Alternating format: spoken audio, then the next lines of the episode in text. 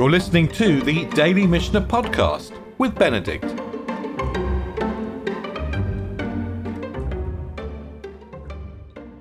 So we, we were saying yesterday that Rabbi Eliezer has uh, he has a, a laid back, well, he has an interesting view on muktzah in the sense that he he will you know take some wood and he'll turn it into a toothpick.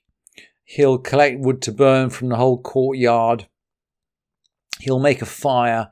And the sages are a little bit more restrained. They will only take wood from basically from from the house or from right in front of the house, and they will only use wood to make a fire.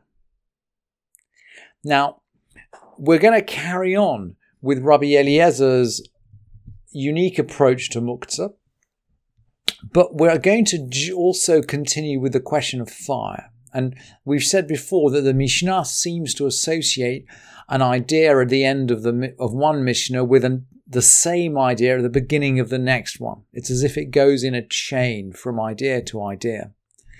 And so we closed the sixth Mishnah with the question of making fire. And now we're going to open the seventh Mishnah with the same issue, making fire. And by the way, we're returning to our pattern of Mishnayot that begin Ain. Remember that the fourth chapter, before we got on to Rabbi Eliezer, the fourth chapter was just a string of things you don't do on Yom Tov. Ain, Ain, Ain. And we're going to close the fourth chapter returning to this pattern. Ain motz'inet ur We don't produce fire. Ain motz'in et or. We're not going to make a new fire on Yom Tov. Lomina sim, not from sticks. I guess we're rubbing sticks together to make fire. Velomina avanim, these must be things like flints, so we're clicking them together to make fire. Velomin afar. Now, the commentators say that they had certain kinds of very sort of hard um, uh, dirt or clay or um, earth. Afar is earth. They had some kind of earth. Maybe this was I don't know, magic earth that you could make fire out of. We don't really know what this is now. But anyway, the Mishnah says you can't make fire out of earth. Velomina maim, you don't make it out of water. Now, the Gemara explains here that they are using the water actually as, as a tool to ref, refract light. So they'd put water in a glass vessel, and then they would use that glass vessel to focus the rays of light of the sun and then that would heat up some tinder and that would make light. And we've seen actually, we saw in the Mishnah of Shabbat that the rabbis know about, about you know, using the sun to warm things up on, on Shabbat. But we're not going to make fire with the sun on Shabbat, even with water. Ve'ein mulabnin et harafim litzlot behem. We're not going to make tiles. We're not going to basically um, roast tiles. We're not going to to to put tiles in a kiln to make them hot to roast on. And this seems to be something about actually finishing off the tile. If it's a new tile, um, I guess they did not have kilns in those days, which are as hot as the kilns that we had now. If you had a new tile, then its nature would change. Maybe it becomes less, more water resistant if you heat it up to a high temperature. First time you heat it up. And it seems, at least from the commentators, as though this idea of heating up the tiles to roast something on them is to do with finishing off the tile. And actually, the Rambam says specifically this only applies to new tiles. So old tiles are fine. You can heat them up and then put food on them. So we have segued, we've drifted actually from fire in order to heat, to heat things up. And of course, there's an important principle that although on Yom Tov we are going to use fire to cook with, we're not going to make new fire. We're going to use an existing fire to cook with. And the Bartenura makes a comment, um, which I, I, can't resist bringing actually. Ein inta, or we don't make new fire. Mishum de molid, because it's like giving birth. creation of a new fire is creation of a new thing. Mishum de moli dami because giving birth to something is like is is like creative action. It's like the creation of you know malacha is the word that God used to describe God's actions when He created the world. Because you'd create this new fire on Yom Tov. We don't create new things on Yom Tov, and that includes creating fire, even though we can create food. So now let's go back to Rabbi Eliezer. And it's very interesting that he's going to use the word, Rabbi Eliezer is talking about the concept of muktzah, something which is muktzah, something which is set aside or not set aside. If it's not set aside, we can't use it on Yom Tov. But the word muktzah itself applies to some kind of storeroom where you would set things aside. And there seems to be a play on words here because we're going to talk about Rabbi Eliezer's attitude to muktzah, but we're going to use the word muktzah. The Olamar Rabbi Eliezer, Rabbi Eliezer said one more thing. In, in addition to what he said about making wood and turning it into a toothpick. Omer Adam al Erev Shabbat Bashvit. A man can stand at his muktzeh. And here we're referring to some kind of storeroom, some kind of store place for fruit where you lay your fruit out to dry. So you've got your fruit laid out to dry up there, or maybe your vegetables as well.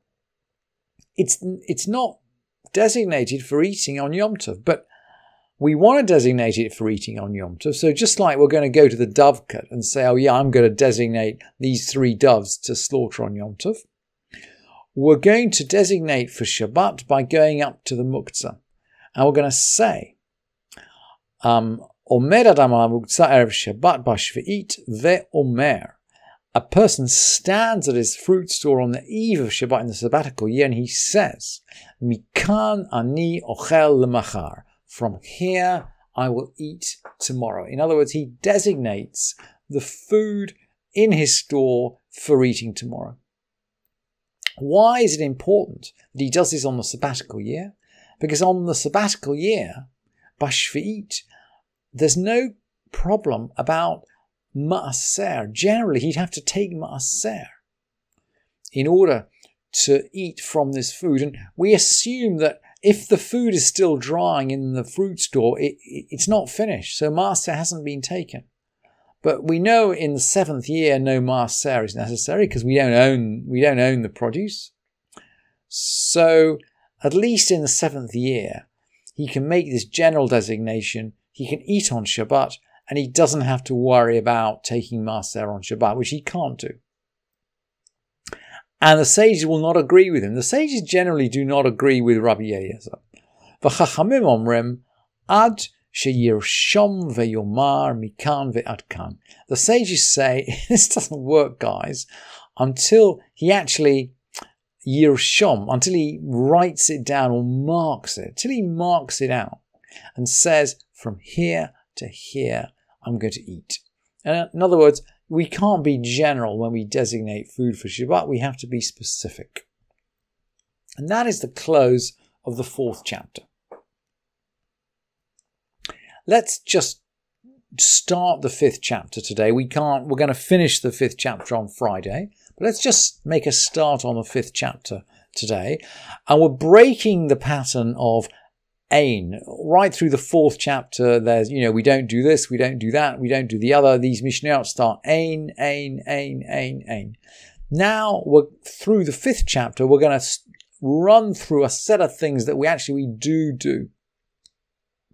And we're, we're going to begin actually with the dried fruit. So again, the Mishnayot are operating like a chain from idea to idea. So we were in Rabbi Eliezer's fruit store. It was probably on the roof of his house, actually, because the fruit are drying. They're set out to dry on the roof of his house. And suddenly it starts to rain. Now, we don't, so we haven't designated this food for eating. We're not planning to eat it. So we can't move it on Yom Tov. But, but, hang on, it's, it's, it's set out to dry and it started to rain and there's a financial loss here. And if we're in a agrarian society where maybe that's our harvest of fruit for the year, it's a significant financial loss. And even though it's Yom Tov, we can't just let that fruit get damp on the roof. At least that's what the rabbis are going to tell us. And in general, of course, the rabbis want to make it easy for us to observe Yom Tov. Because they know that the Jewish people, well, that's their derech. They want the Jewish people to keep mitzvot. I mean, I, I wish all rabbis were like this today. So they want the Jewish people to keep mitzvot, and they say, "Mashilim perot derech aruba b'yom tov." We can throw the fruit down. That we can throw the fruit down through a trap door on Yom Tov. Shabbat, not on Shabbat. So we're not going to do this on Shabbat. We are on Yom Tov. So we can move the food around on Yom Tov. perot bakelim and we can cover up fruit with um, uh, vessels, with um, cooking vessels, for example, with whatever we have, on account of drips. So we the delef, the word delef here in Hebrew means something dripping in. So it feels as if maybe there's a leak in the roof, or maybe they're open to the sky and rain has begun to pitter patter, pitter patter. Anyway, there's there's water dripping down on the fruit. So we're going to cover them up with kelim, with ves- vessels of different kinds. And similarly, jars of wine and jars of oil, which are gonna, which are valuable, which are very valuable. And they're going to be spoiled if we let water drip into them on Yom Tov. And if we've got this, these drips coming dripping into our space, where we can put a vessel to catch the drips even on Shabbat. Thank you for listening to this edition of the Daily Mishnah Podcast with Benedict.